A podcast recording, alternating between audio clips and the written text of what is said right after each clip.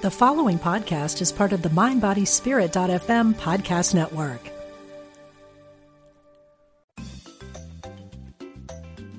You're listening to Unity Online Radio,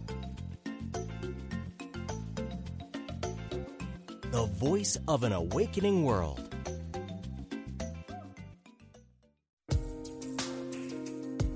Fascinating interviews and compelling conversations.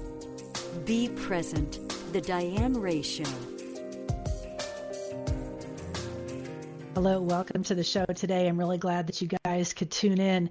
Happy Passover, everyone. It just seems so bizarre. I completely forgot that it was Passover week this week. You know, we're all in just such strange times.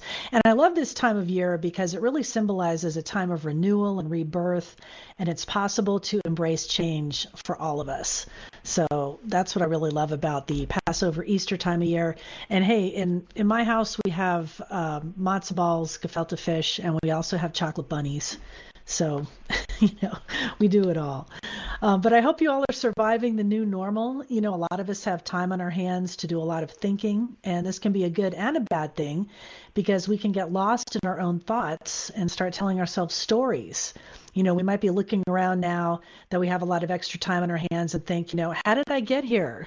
to uh, quote one of my favorite songs by the Talking Heads, you know, where's that beautiful house? Where's that beautiful life? Are you feeling stuck? Many of us are feeling that, you know, we're just, we're not moving, we're not growing, we're just stuck. We're not doing what we're supposed to be doing. It's such a common experience, such a common feeling. You know, many of us are struggling with past experiences that we can't control. Well, my guest today is going to offer us some ideas and strategies to reframe those questions and help us connect with the truth of who we really are which is a divine piece of God. And my guest today is Panache Desai. He's a best selling author, thought leader, and business and life catalyst. He empowers people to break free from suffering and social conditioning and to live a life that is truly without limits and you may have seen him on seen him on Oprah Winfrey's Super Soul Sunday show. I did see that interview, which was awesome. And he's also worked with people like Deepak Chopra, Neale Donald Walsch, Dr. Brian Weiss, and James Redfield. And I've been spending a lot of time with his new book, and it's it's eye opening and I think it's going to be life changing for a lot of people. It's called You Are Enough. And he had been touring the country up until recently to help spread this really empowering message. And hopefully he'll be able to get back on the road soon. You know, in the meantime, you can find him on his website, panachedesai.com, his Facebook page, as well as Instagram and Twitter. He's everywhere. So I'm happy to have him here right now in this present moment time. So, Panache, welcome to the show. Hi, Diane. My love you and my love tuning in from all over the world. Oh, thank you so much for joining me. We're we're on the phone. Unfortunately, we're going to try to reconnect at the break and see if we can get some better audio quality here because I'm kind of having a, a hard time hearing you. Um, but I'm going to go ahead and forge ahead and see see where we can go. So I wanted to talk uh, about the book. I've been spending some time with it. I really I really love this book. This must have been a real uh, a real labor of love for you to write this, was it? So for me, the the journey with um, being an author is, is is an interesting one because I am never going to be the kind of person that can just write a book a year. I I have to kind of put out a body of work and then go live a little bit and uh, and then have some more life experiences and go through some evolutionary kind of pieces that are very authentic to me to be able to put words to the page again. And um, shortly after the Oprah interview, um, we found out that we were pregnant again with our second set of twins. And as a part of that journey, uh, we subsequently discovered at the three to five month ultrasound that one of our twins was going to be born with a congenital heart defect. And so we went from this high of basically being on Super Soul Sunday, uh, having my book published by Penguin Random House, um, becoming one of the leading kind of figures in the whole genre and space, to then um, having this uh, window of crisis enter my life. And it was an 18 month journey with Celeste where we um, ushered her through five open heart procedures and a heart transplant at 18 months old. And uh, she's five today, thank God, by the grace of God. She's here, she's healthy. And that window of time really showed me that all of these external metrics and milestones that we've been moving toward are just empty promises and that when we acquire them, they just take like taste like ashes in our mouth. And uh, it was a time of falling away of things that I thought were important, uh, reprioritizing every area of life and living, and redefining what it meant to be Panache Desai. And one of the gifts that came from that window of time was this book. Uh, once we'd managed to navigate our way through everything with Celeste, I knew that it was time to once again commit words to the page and it was time to give people access and entry to the deepest part of themselves, the part that matters, the part that always is, the part that's eternal. Well, it's it happens a lot, I think, when there's a big life change or a life crisis that it really does strip everything else away, right? Your priorities just come full focus, and all of that other stuff doesn't matter. I mean, what else could possibly matter when the life of a child is at stake? And I'm sure you just went through such a, an incredible transformation and growth going through something like that. And I wanted to ask you, you know, kind of since you've been through that kind of experience, a lot of us have been through those kinds of experiences, and there's always change. I mean, do you think there has to be a major pulling out of the rug, so to speak, or a hitting rock bottom for change to really happen, or do you think that it's it can be merely a catalyst? I think it's just a catalyst. I think the crisis is the greatest catalyst of all. I think that crisis allows grace to enter our lives and uh, it shows us who we are and who we're not, and it shows us what's important and what isn't. And I think that very quickly, when crisis begins to work its magic uh, in every moment, uh, the one thing that we are prompted to become is vulnerable and to express our vulnerability. And in that vulnerability, uh, of course, that egoic construct and that identity begins to crumble and dissolve and disappear. And so for me, it was a, a wonderful time of peeling off of me all of the the boxes of identification, the, the way in which people were relating to me, you know, the way in which an entire industry and genre wanted me to be, um, how I was being positioned to be. It was just a wonderful return to authenticity, a wonderful return to who I was, a wonderful return to my heart. And I have to say that um, as painful as it was, and, and as much as I experienced excruciating amounts of powerlessness being a father, who was unable to make a difference in the life of my own daughter, that powerlessness and that welcoming of that powerlessness allowed me to break through that to access authentic power. And so the blessing of this time was that uh, all of a sudden everything was stripped away, but but of course the only things that that get stripped away is the things that aren't real anyway, the things that aren't sustainable, the things that don't matter. You know, the the things that quite honestly when we look back on life aren't going to really be remembered. And so uh, this fundamental revision, um, I feel, has uh, truly allowed us to powerfully um, express this message in a, in a new way and and deliver this body of work into the world and connect with people uh, in the way that I always have done. And um, I don't see it as hitting bottom at all because I don't think that we're ever hitting bottom necessarily. I think it's just evolving beyond where we are, breaking free of yet more of more of the collective agreements in the unconscious, you know, breaking through all these layers of illusion and returning to the truth that resides at our core. Right. And that's such a great lesson, I think, for people to take away when a lot of times when we're in that kind of experience, we're so wrapped up in, you know, the grief or whatever we're dealing with.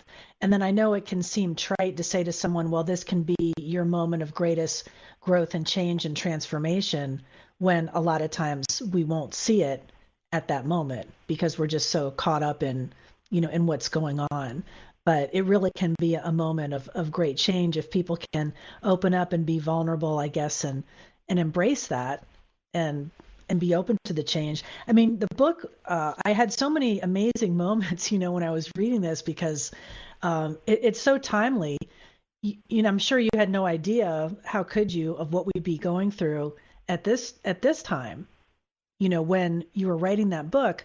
But all of us, you know, feeling uh, the different feelings and emotions that this shared collective experience that we're having right now with this pandemic, um, to be able to see the, the the lights coming through the cracks, you know, like the story that you share in the book about the Buddha encased in clay and being a beautiful gold statue underneath, you know, only through the cracks uh, can the light come through. And I think that's that's such a powerful message. And I wanted to ask you too. Um, you know, reading in the beginning of the book, you share a little bit of of your life story and growing up, and you said that you've always had the ability to experience other people's emotions. You know, what we would call an empath, I guess. Um, you know, people having that ability. I think we all do to some degree. Um, but that must have been really difficult for you growing up, right? I mean, weren't you just kind of like a big sponge, you know, feeling all these people's feelings around you? Hundred percent, but I think it was for me. It was even more than just feeling their feelings. I mean, I could, I literally became them. It's almost like I would experience reality through through their eyes and through their their kind of lens of experience. And um, because everything you see is is is recorded in our vibrational field. And so when I meet people, the part of them that I meet first is their energy. And everything is in your energy. Your past, your present, your future, everything that you've gone through, everything that you've experienced, it's all there. And so when you cultivate this sensitivity or you stop being afraid of it, you begin to be able to use that gift to support the transformation of people around you. Uh, you also begin to realize that we're more similar than we are different. And uh, that when you're living from this unique lens of oneness, um, more often than not, the tendency is to veer away from it because everybody else is pretending not to be God and everybody else is pretending not to be their magnificence. And so after a while, you begin to succumb to that pretense. And then eventually there's a point where the suffering just becomes excruciating and loud, and you have to revert back to who you were. And that's typically right around the time when you have some sort of an awakening experience or remembering experience, and you're catapulted back uh, onto your path, but just from a more empowered place. I think that the whole act of being human is a giant act of compassion.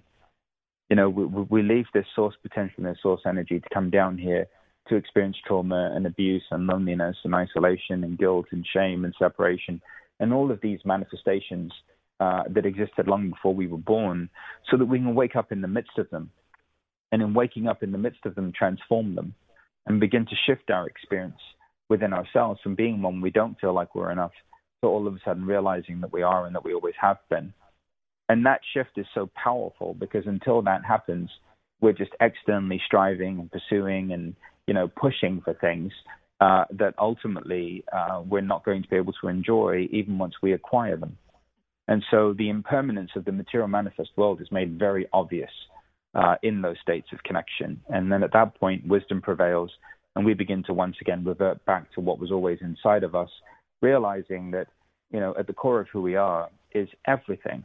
You know, this essential self, this part of us that is, you know, the totality of existence is the source of every experience that we're really wanting to have. And that to me is the crux of the spiritual journey, the curiosity with which we live our lives, and the devotion with which we engage in our practice. And one of the things that may be challenging for some people as we're going through this process, um, what you're calling the the essential self, could that be construed as also our soul, our our divine, our, our the piece of ourselves that is divine? Absolutely. Would, would that be so right? The essential, the essential self, as we would define it, is the part of us that never changes. Now, when we think right. about that, that's that's quite the statement because because right now when we look at our world everything around us is changing you know the the way in which we socially interact with one another is fundamentally changing uh, our bank balance is fundamentally changing our investment account is fundamentally changing our um, uh, job status is fundamentally changing most people are going through a shift in their relationship right now because they're finally home with their spouse uh, and they're finally having to deal with everything from their relationship that they didn't deal with because they were just busying themselves externally. And so everything outside of us is always fundamentally changing. But that one constant is the essential self. That one constant is the soul. And what's cool about it, Diane, is that how it translates in the human experiences as peace. When I'm feeling peaceful, I'm being myself. Everything else that I'm experiencing isn't who I am. Every other sensation and feeling has a beginning and an end. But that peace that I'm connected to and that I have the ability to build my life upon is the truth that resides at the level of my heart and my soul. And I think that what's been missing, particularly in the Western world, uh, is the experiential framework of enlightenment or the experiential framework for divine connection. We haven't had one. You know, we've been trying to get there through the mind, we've been trying to get there through belief, but we haven't gotten there at the level of feeling. And as we know now, our universe is a feeling based universe. It's responding to how we feel. And so, if we can once again return to that peace, return to that truth, connect with that part of us that never changes, all of a sudden we begin to live this life that is filled with grace and ease.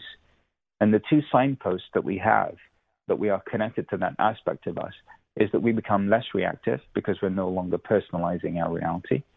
And secondly, we experience heightened synchronicity and possibility because we're living in a state of flow. We're able to be with what is. We're able to accept life in its totality. We're no longer in aversion to our humanity. And when we end our resistance to being ourselves, we end our resistance to life. And that's when all of a sudden we begin to see the luminous nature of reality, the luminous nature of life itself. And that is our samadhi. And by samadhi, you mean coming back to our essential self, to that feeling? Yes, we're living inside of a 10 year window right now where humanity is being purged of all survival based energies. So, literally, every form of fear, lack, and scarcity that we've been holding on to has to be purged so that we can evolve and so that we can ascend and remember that who we really are is light, who we really are is divine, who we really are is love. And so the more we're able to recognize that we are able to live in this state of connection, that this peace is our natural state of being, that it's who we really are, the more we anchor it into our experience. And anchoring it into our experience makes this state of samadhi or union completely possible and available for all people. It's not just reserved for monks and for for people who are, you know, engaged in deep, deep, deep spiritual practice. This is naturally who we are. It's the part of us that's been conditioned out of us. You know, we've been we've right. been taught to look outside of ourselves instead of relax into the infinite totality of who we are internally and express and create and innovate and bring forth um, every expression of love and collaboration from that place of connection. And that can be a real radical idea and concept for a lot of people where um, they may have been brought up thinking that uh, God is a, a, construct outside of ourselves, something that we mm-hmm. have to submit to, uh, you know, turn turn everything over to, or that kind of thing. And actually, what you're saying probably would have gotten you burned at the stake, you know, back in Tudor times, or or even or before, you know, as being heretical in that all of us have that ability to uh, commune with with the divine, to commune with God, and that we are all essentially pieces of, of God, right? And I thought it was so interesting um, looking back on your interview on the Super Soul Sunday interview, and I remember Oprah asked you the question, "What is God?" and you just got this like really uh, beautiful, peaceful kind of smile on your face, and you just said, you know, God is love. God is love.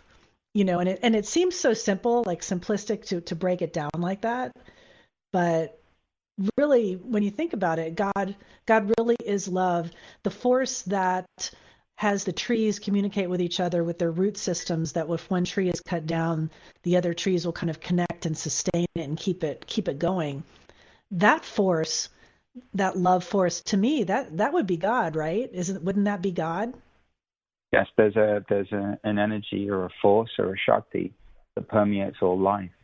And this energy mm-hmm. and force and shakti was known in every mystical tradition and path since the beginning of time. And every incredible messenger has pointed to that force that shakti that that light that love as the truth of who we are and so this is a time of remembering ourselves as that light, that we're the remembering ourselves as a part of nature, remembering that that same infinite intelligence is facilitating that process in nature. It's facilitating everything inside of the body that we need right now, the trillions of processes, to be able to have this conversation and to be able to exchange energy and ideas in the way that we are. So anything less than recognizing that you're a miracle is doing yourself a disservice. And just to go back to the original point, I think that any any form of teaching or any form of doctrine or any form of ideology that doesn't point you back to the God within is blasphemous. Because the truth is that ultimately, then what we're doing is externally empower, empowering some external form and perpetuating separation and fundamentally disempowering people from their own connection. And when we think about it, uh, some of the root cause of why we don't feel like we're enough is because of the majority of the religious conditioning that's been perpetuated in the Western world you know, God, this kind of notion of God with anger management issues and, you know, God's keeping score and, you know, God's watching you in this very conditional relationship that's almost a very human lens through which God has been portrayed. So when I'm speaking about right. God, I'm speaking about the infinite totality, this infinite ocean of energy and presence and light that we're all a part of. And what I've discovered uh, through my own personal experiences is that that infinite field of energy is relating to us in whatever way we have the capacity to communicate with it. It's it's it's connecting with us in whatever way we have the capacity to relate to it. So basically, in short, we're all translating infinity uniquely, and we're all having a relationship with that infinite presence in our own unique way. The infinite ocean is experiencing itself as the drop. Right, and the separation from that is what's causing all of our unhappiness. Is what is what's making us uh, making us crazy. Yeah, the separation from that is the root cause of all human suffering. You know, even healing. You know, healing is a notion that's based in duality. It's very dualistic. You know, when we when we look at the essence of of what this whole thing is about, again, every wisdom tradition points to the root of healing as reunification with one soul and and in working with people now for over 20 something years of my life i've seen over and over again that once somebody is reunited with who they are at their deepest level at the level of their essential self all of these things that they're dealing with at the level of their life and living just come into harmony and balance because all of a sudden they're no longer um, distorting their reality through the lens of their pain right so where there's pain there's distortion and then you experience fragmentation right? But if you're able to operate from peace, then in that point you're perceiving reality clearly, which means you see the luminous potential that is light, and that becomes your experience. And that's the mystical experience that you know Saint Francis and so many other great beings spoke of, where they could where they could basically see this luminous light present in all things, and that reality is available to us all. We just have to have the courage to lovingly embrace who we are at the level of our humanity, because our humanity is the doorway to our divinity. We can't bypass it. We can't avoid it. We can't pray it away. We can't meditate it away. At some point, we have to embrace who we are in our entirety and embrace the totality of the human experience. The very second we become accountable and responsible for every single thing that we're experiencing and going through, we realize oneness. Because in oneness, life is as we are. Uh, but now you've gotten to the crux of it right there. We have to accept, right, and ask ourselves those questions and it, it, accept all of those things, right, as part, part of the human experience. And I think that's what where we have trouble, what causes us to to trip ourselves up, mm-hmm. you know, peeling back all of those layers. And what what I thought is so interesting. I mean, I love exploring, you know, family of origin stuff and and figuring out where things come from, what we've learned our beliefs, you know, where those things come from. And and what you describe so beautifully in the book, you know, the main issue um, you say is that we're choosing to believe as fact, you know, what other people, our family, society, religion, you know, et cetera, you know, what all of those things have decided to teach us. We we were taught those things and we and we accept them you know from birth. We don't even know. We're, we're brought up believing those things. And then we're what, what your book is challenging us to do is start dismantling those layers. And that can be uh, you know it's not a fast process right? I mean that can that can take a while to do.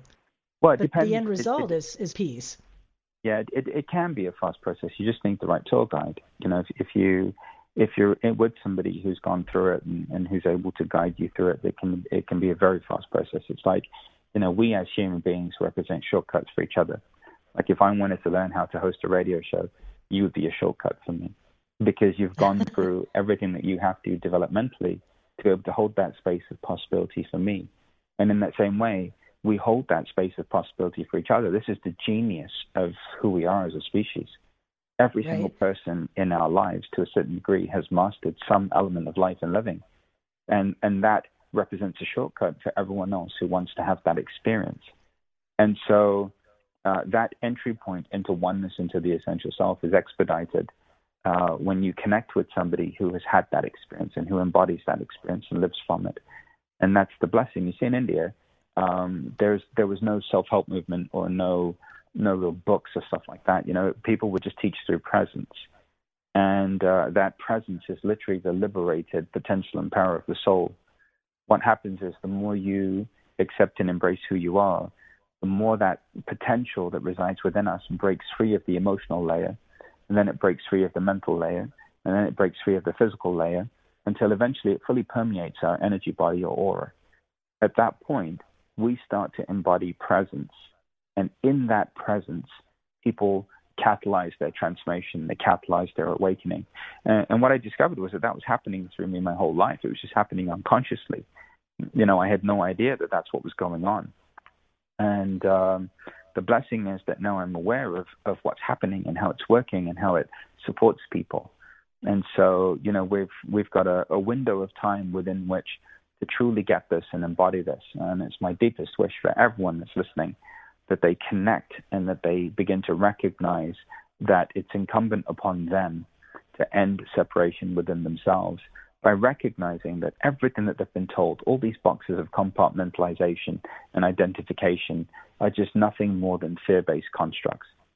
That who they are at the level of their being is love. And that the more they can bring that nurturing, loving presence to every aspect of themselves that they've been taught to disregard or reject or in some way hide, the more they're able to illuminate their shadow, the more they're able to liberate all of that trapped potential, and the more they're able to embody presence for the benefit of every other human being who has yet to remember. See, that's amazing. And just in this moment, I dismantled the uh, the idea that it would take a long time. and when you just said it could happen, it could happen quicker. You know, you don't have to devote years and years of uh, you know, being yourself up or something like that to get to an, an enlightened space, it, it can happen faster. So thank you. See, you just you you opened my eyes to that. We're going to take a short break. We'll be right back to talk more with Panache Desai about his amazing book, You Are Worthy. Practical spirituality. Positive messages. This is Unity Online Radio the voice of an awakening world. Welcome back to Be Present, the Diane Ray Show. Welcome back, everyone. I'm so glad you could join me after the break. I'm Diane Ray, chatting with Panache Desai about his new book and the incredible message that he's sharing out there. The book is You Are Enough. And I apologize to Panache during the break oh, I said your book was called You Are Worthy. You know, I'll make sure I correct myself. He's like, oh, don't worry. You know, it's the, the message will, uh, you know, will transmit the same. But the book is called You Are Enough. And I encourage you to pick this up and give it a read, you know, especially if you've got some time on your hands now to really go inward and ask yourself some questions. Um, this book will will challenge you to do that. And I think you're going to come away with a really a great understanding and deeper love for yourself, which is uh, one of the messages that I was able to come away with it. Um, so, Panache, uh, before the break, we were talking a little bit about peeling back the layers and starting to dismantle some of the beliefs and uh, outdated ideas that we might be holding on to that are causing us pain from, you know, our, our family, society, uh, religion, religion, and, and so forth. You know, things that we kind of just layer upon layer, year after year, get bigger and bigger that wrap around us and two two of the emotions I think that are really strong, things that were learned and, and taught, guilt and shame. Mm. And and you say in the book, guilt and shame are conditioned emotions. And these are such powerful things that people deal with. And what what are your thoughts on that? You know, ways that we can alleviate, you know, those feelings of guilt and shame that can really be paralyzing for people. So um, guilt and shame really constitute the foundation of this feeling of not being enough, and subsequently then translate as a root cause of every form of dissatisfaction, addiction, inability to actualize potential. It really is the foundation of what's in the way of us receiving the life that we deserve to live. And when we look at it, um, really in truth, guilt and shame aren't really emotions. You know, we are made to feel guilty. We are made to feel ashamed uh, specifically around sexuality, for example. Um, we're made to feel guilty about having things. We're made to feel guilty about being happy. We're made to feel guilty about a lot of things. It's used as a control mechanism. And um, it particularly comes out during family holidays and vacations when you go home for the holidays Right. Uh, everyone automatically pretends to be about 30% more miserable than they actually are because they're surrounded by a group of ninjas who know exactly how to dismantle them with one point of the finger, you know. And so all of a sudden, uh, guilt and shame has been weaponized to keep people out of their connection and out of feeling like they're enough. And so sitting with these feelings is really important. And, and what I would say to you is that God loves all that you are. That there, there's no part of you that's wrong. There's no part of you that's a mistake. You know, God wasn't having a bad day when you were made. How you express your sexuality is perfect, right? How you feel about yourself is wonderful, right? And so what we have to do is recognize that nothing in nature needs to attend a self-help seminar. You know, squirrels don't go to abundance workshops to figure out how to 10x their nuts, right? Right. They don't do that, right? nothing, nothing in nature questions the perfection of its design, right? We're the only species that because we've become analytical, we've introduced an analytical process into one that's just meant to be experiential. And so, what we have to recognize is this that we may never be enough for the people around us, but at some point we have to be enough for ourselves. And again, it comes back to listen, when I experienced the divine, I experienced this infinite ocean of energy. There was no rule, there was no judgment, there was no requirement, there was nothing. There was just pure love beyond any human definition of the word. And this is who we are. And this is what we're awakening to now. And so when you find yourself having a moment of feeling ashamed about something or feeling guilty about something, just take a breath, just pause, just meet yourself with some empathy, meet yourself with some compassion, and know that you are the perfect child of the divine. You are the perfect creation and manifestation of source energy and that no part of you is wrong, no part of you is being judged. Everything just needs to be held, it needs to be embraced, it needs to be nurtured. And at some point, what you're going to do is welcome these parts of you that feel ashamed or that feel guilty. You're just going to hold them, invite them into your heart. And through inviting them into your heart, you're going to realize that there was never anything that you had to apologize for. There was never anything that you had to hide. You know, there was there was no reason for you to diminish your receiving there was no reason for you to ever withhold the love that you were worthy of and that was meant for you. You know, it's funny because Diane said the book was called You Are Worthy. And, and I said, you know what? Actually, when you get that you're enough, you open up to the truth that you are worthy, that you always have been, that we don't have to prove our value. We don't have to strive and attain and struggle, you know, in 10x every area of our reality. That just by virtue of the fact that we're alive, we wake up, we win the mega million jackpot every day and all we have to do is meet every moment with a sense of appreciation and wonder and, and embrace all that we are. And in the embracing of all that we are, all of these false narratives and false pieces of identification and personalization just begin to unwind themselves. Enlightenment is an entirely destructive process. It's not about attaining anything. It's about fundamentally destroying everything that's been superimposed over the light that you are. And the most effective way to do that is to accept it, to embrace it, to love it, to work with it, to nurture yourself in the midst of it, to give yourself the love that you have no problem sharing with everyone else in your life. Direct that love toward yourself and that empathy and that compassion and know that you are God. Well, to get to that place I think what holds a lot of people back from really loving themselves is letting go and accepting of whatever has happened in the past. And so many people have a hard time letting go and just rehashing past mistakes or past decisions. And I think that people get stuck. I mean, I'm I'm sure I've I've done it, you know, many times as as a human. Uh, you know, you just can't kind of look back and you're and you're rehashing and reliving and regretting things that you can't change. You can't go back. You can't unring the bell, uh, is I like to say a lot of times. So, what would you suggest to help us get out of that downward spiral of of looking back and regret of of things that we can't change to really move forward to love ourselves as we are right now of, of, what you're asking us to do in the book that we are enough right now as we are no matter what we've done in the past so, or bad decisions we've made right so that's a great question so where we are right now is more evolved than we were when we made those choices and those decisions So when we look back on ourselves, it's easy for us to say now, oh my God, I wish I'd chosen something else, or I wish I'd made another decision because we have a higher vantage point and vista or ability to perceive than we did at that point. Also, we love ourselves more than we did back then. And so, as it relates to how we were in life, again, all we have to do is embrace that.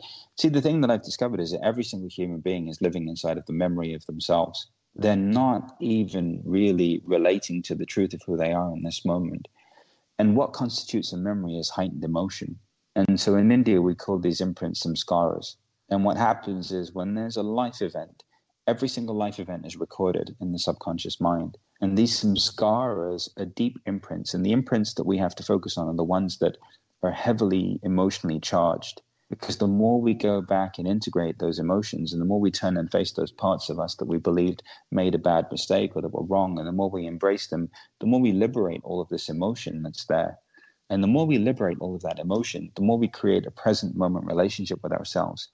And this is how we begin to transform our relationship with ourselves out of one where we're constantly repeating the past over and over again to where we're profoundly able to be present and choose in this moment that which is a reflection of who we really are so what you're talking about, Diane, is actually unconscious creation. Uh, if there's a repetitive cycle uh, that's based in pain that continues to show up in your life over and over again, there's something that you have to pay attention to that you're not paying attention to inside of yourself.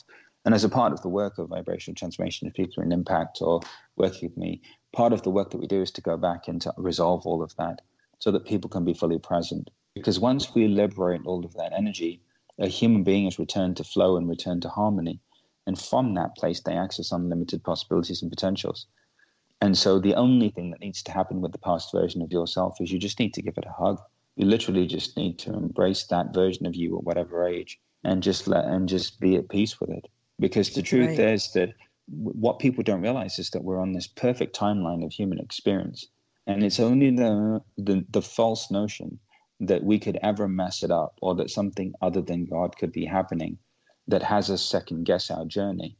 You know, in, in speaking to you now, we're speaking to you in the height of this whole COVID 19 crisis. And, you know, the last crisis I went through was the, the direct hit hurricane that happened in Naples. The crisis before that was the last. The crisis before that was 08 and 09. And the crisis before that was September the 11th. And because I've gone through all of those different crises in their various forms and, and was able to navigate the intricacies of each of those and support people through each of those, when COVID 19 rolled around, I was ready, I was prepared. But this is what our past experiences do for us. They allow us to glean the experiences that we need to have so that we can be fully equipped for the present, so that we can be fully available to be of service and the degree to which we've gone back and liberated ourselves of this memory of who we once used to be by freeing ourselves of these samskaras, these deep imprints, the more we're able to realize that truly that's what our life is. It's about being of service. At some point, our life stops being about us and, and, and, we, and we take our place in this greater collective expression. And we begin to serve as a vessel and a vehicle through which upliftment happens, inspiration happens, through which evolution happens, development happens, and people remember who they really are. Right. Oh, that's so interesting. That whole concept of samskaras to explain the the deep wounds, you know, the psychic wounds that a lot of people hold for so many years. And so that that being said, what what you just explained, would you say or would you think this is true the statement everything happens for a reason?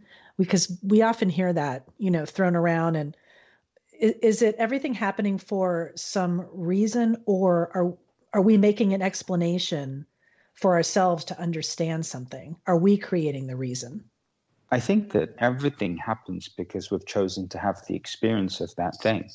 Uh, i think the reasoning part is what gets in the way. Mm. i think people yeah. spend too much time trying to understand their experiences instead of just realizing that we're here in an experiential reality to have experiences. And those experiences are experiences of contrast. And um, and this is how we grow and evolve think of it this way it's like every single human being is literally balancing out everything that they have to through every experience that they're having and it's all happening right now and so everything that we're going through is simply happening for us to return to a place of harmony internally. And so when we see it that way, we can welcome every experience equally, right? From the happiest moment to the saddest moment to the most heartbreaking moment to the, the most gut wrenching moment to the most fearful moment to the, the most joyful moment. It's just a landscape of experiences that are just constantly passing by, right? And who we are is the constant that never changes, right? So I, I liken it to being uh, on one of those beautiful uh, floaties, uh, rainbow colored unicorn floaty, just floating down a stream, just enjoying the scenery of life. And that scenery is going to be whatever it's going to be.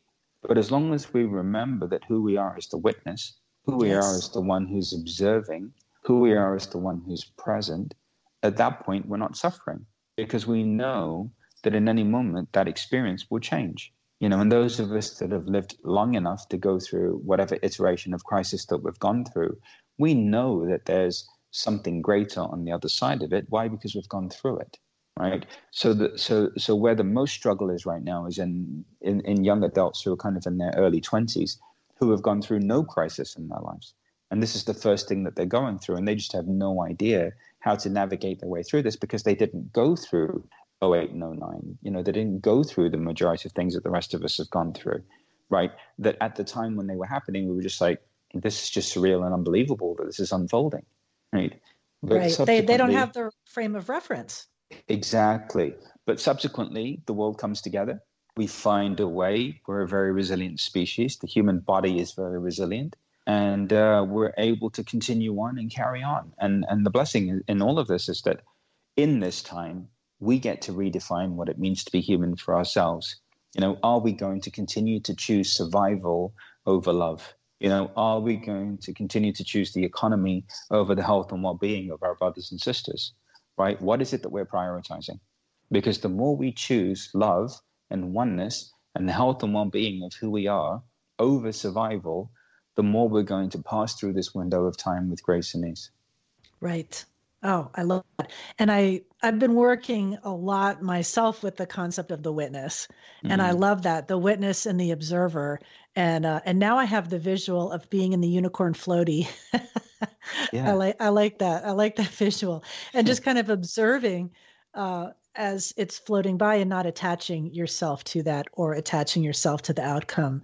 That's that's a really powerful lesson. Now you're just to switch uh, gears just a little bit you're on social media a lot and I see your meditations out there. You've got some incredible content out that out there to share. And you know there's there's such the good and bad with social media and a lot of people spend so much time comparing themselves to others and racing to get the next big thing acquiring the next thing accomplishing the next goal you know so they can share it on social media. And how like how do you use it for the good? Or how can people maybe take the lesson of not getting caught up in in the comparison you know their their life is better than my life? And because it seems like it's something that we've only had to deal with you know recently like in this generation because you know when i was a kid it, i didn't worry about so much what someone i went to grade school with was doing when i was college age. You know what i mean? Like i didn't compare myself to them. And i think it's just we're we're seeing that in our faces so much more now. So for me, I see it as a tool uh, to support awakening and to support people in remembering who they are. So the very moment uh, the World Health Organization declared this a global pandemic, I basically postponed the book tour. And I immediately said to Chris, who runs the company, I said, Chris, we have to make all of my time available to support people in every possible way. And that's exactly what I've been doing. Uh, people who are shuttering businesses, making very tough financial choices, people who are dealing with having family members on respirators and ventilators, people who are just overwhelmed by panic. Um, and, and it's been nonstop. And so uh, for me, social media just becomes an extension of whatever you want it to be. Uh, I, I think we give it its power. And what we choose to amplify is what gets amplified. Um, I, I, I don't have any interest in you know, just pushing out memes and quotes and and different things that everybody else is doing just to, you know, kind of rig an algorithm. You know, for me, it's about using it as a vessel and a vehicle through which the truth can be broadcast to people all over the world. You know, I have a community of people, 500,000 people on Facebook all over the world. and for me, it gives me it gives me ease of access to them and ease of communication, right? And so um, we've been joined by thousands of people live on the Call to Calm meditations every morning at 9 a.m. Eastern. Those get posted on all social media platforms at 1:11 p.m. Eastern, and it just becomes an extension of who you are. It becomes an issue when you compare your self-image to other people's self-images, right? So basically, at that point, when you're using it uh, purely as um, uh, a tool of comparison or a mode of comparison to see how well you're doing, you're going to be suffering because everyone's putting their best Photoshop life up and you're comparing yourself against their best Photoshop life. Uh, there isn't a lot of reality on social media. Right. And so, so we have to again learn that we get to use it however we get to use it. We get to amplify whatever we want to amplify. Uh, and that we also need to understand that you know social media is a very convenient place for the collective unconscious of humanity to be expressed. You know, we see the shadow and we see the light. And the blessing in what I've discovered is that the light trends in a much more impactful and powerful way than more of those shadow qualities and aspects that have yet to be embraced. And so use it uh, as a vessel and a tool through which you get to amplify love in the world, collaboration in the world.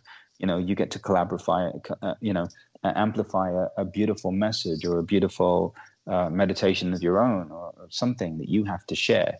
And the more you use it for that, the more you are using it as a vessel and a tool through which awakening and remembrance unfolds. Right, using it as a a message for good and not, yep. not going into the dark side as much as possible. And you have some really great stuff out there for people to to sample if they'd like. I was watching a, a video of one of your talks uh, this morning before our talk and and hopefully our conversation will go out and and maybe touch some people you never know um, so that's how i like to think of it if if i'm putting something out there i mean i want it to be helpful and and to touch people so i do like i do like it for that and i yeah. do try to stay away from from the comparison um, but one of the things i wanted to to bring up about one of your meditations just you had this great tool or a great exercise that you led led people through in the talk that you did in Austin. If people want to check it out, it's from Unity on the Hills in Austin, Texas. Uh, just an amazing lecture that you gave there, and you asked people to, you know, love their love their depression, you know, love their bodies. Mm. And I just thought that was so great. I mean, have have you been doing that exercise with people for a while? I have. You know, it started with discovering your soul signature, actually, my first book, because uh, I, I, wrote that book because of Oprah. Honestly, that the running joke uh, was that I was going to all these author conferences and doing the keynote at all these author conferences, and I didn't have a book, and it was hysterical because like Neale would come up to me, and Gregg Braden would come up to me, and Joe Dispenza would come up to me, and everyone would come up to me and say, "You know, you have a book in you, don't you?" And I would just go, "Yeah, yeah, yeah." Whatever, and then made it onto Super Soul Sunday without a book, and people couldn't believe that I had done that. And at the end of the interview, uh, Oprah was just so touched by our time together, and she winked at me and she said, "Trust me, write the book. You know, you did all of that without a book. Now you need to write the book." And so, discovering your soul signature was born, and I, I wanted it to be more than a book. I wanted it to be an experience that people could embark on. And I knew that the most pressing need at that time was for people to come into the acceptance of themselves. And so, literally, it's a 33 day journey out of judgment into acceptance.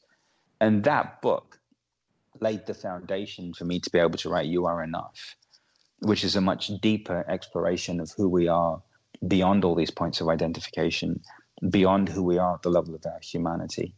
And so think of it this way it's like discovering your soul signature is what you need to connect with in order to embrace your humanity.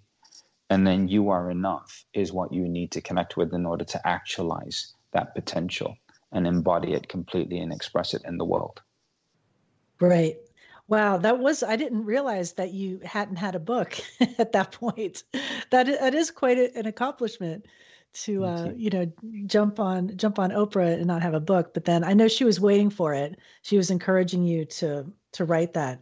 But in that exercise, you also ask people to um, you know accept our anger, accept yeah. our fear. Uh, all of those things are you know whatever our our outside concept of, of what we are. Oh, maybe I'm carrying a, a, a, few extra pounds. You know, maybe I'm too old. All, all of those things, and that that's all meaningless, right? That that's nothing. And that it was is. just the great one of the great messages I took from this book, from You Are Worthy.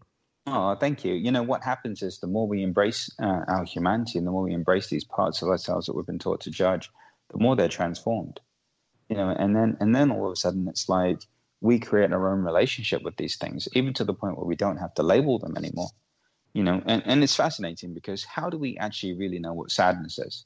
We've been told what sadness is.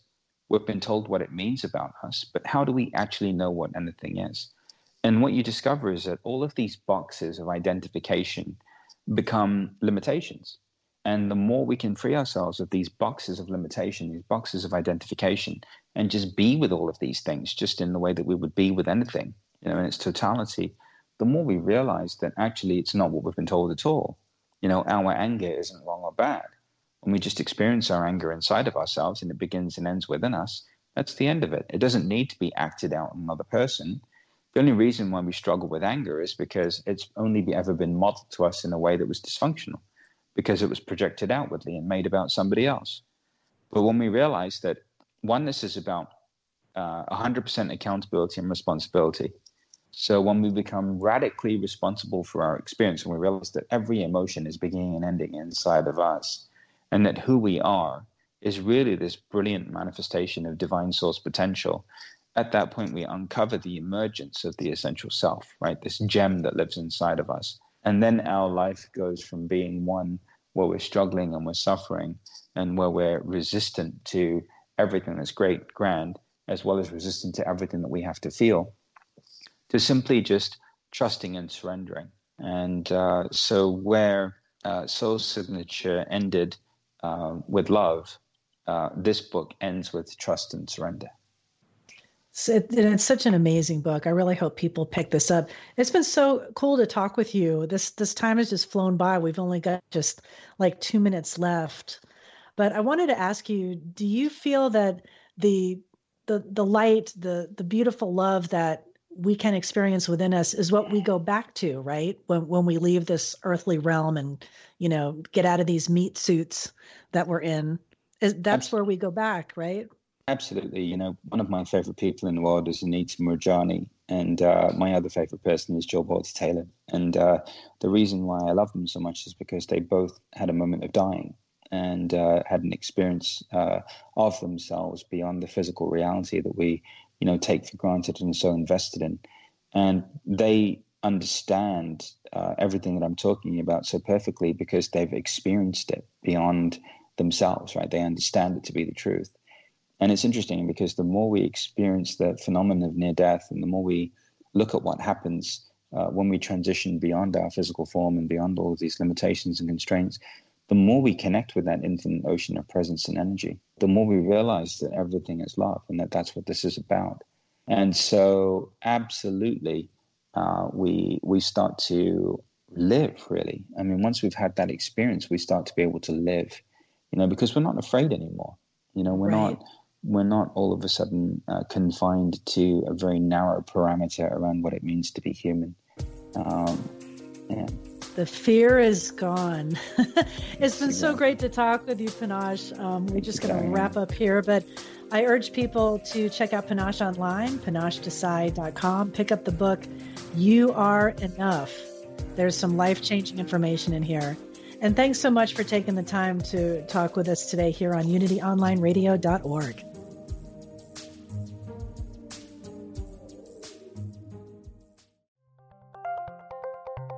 Thank you for listening to Unity Online Radio, the voice of an awakening world.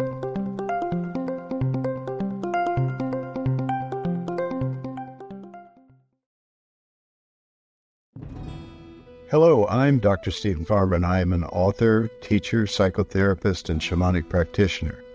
On my podcast, Healing for Your Soul, I welcome some amazing guests and introduce you to some healing techniques like earth magic, working with nature and animals, and really getting to the heart of what is keeping you stuck.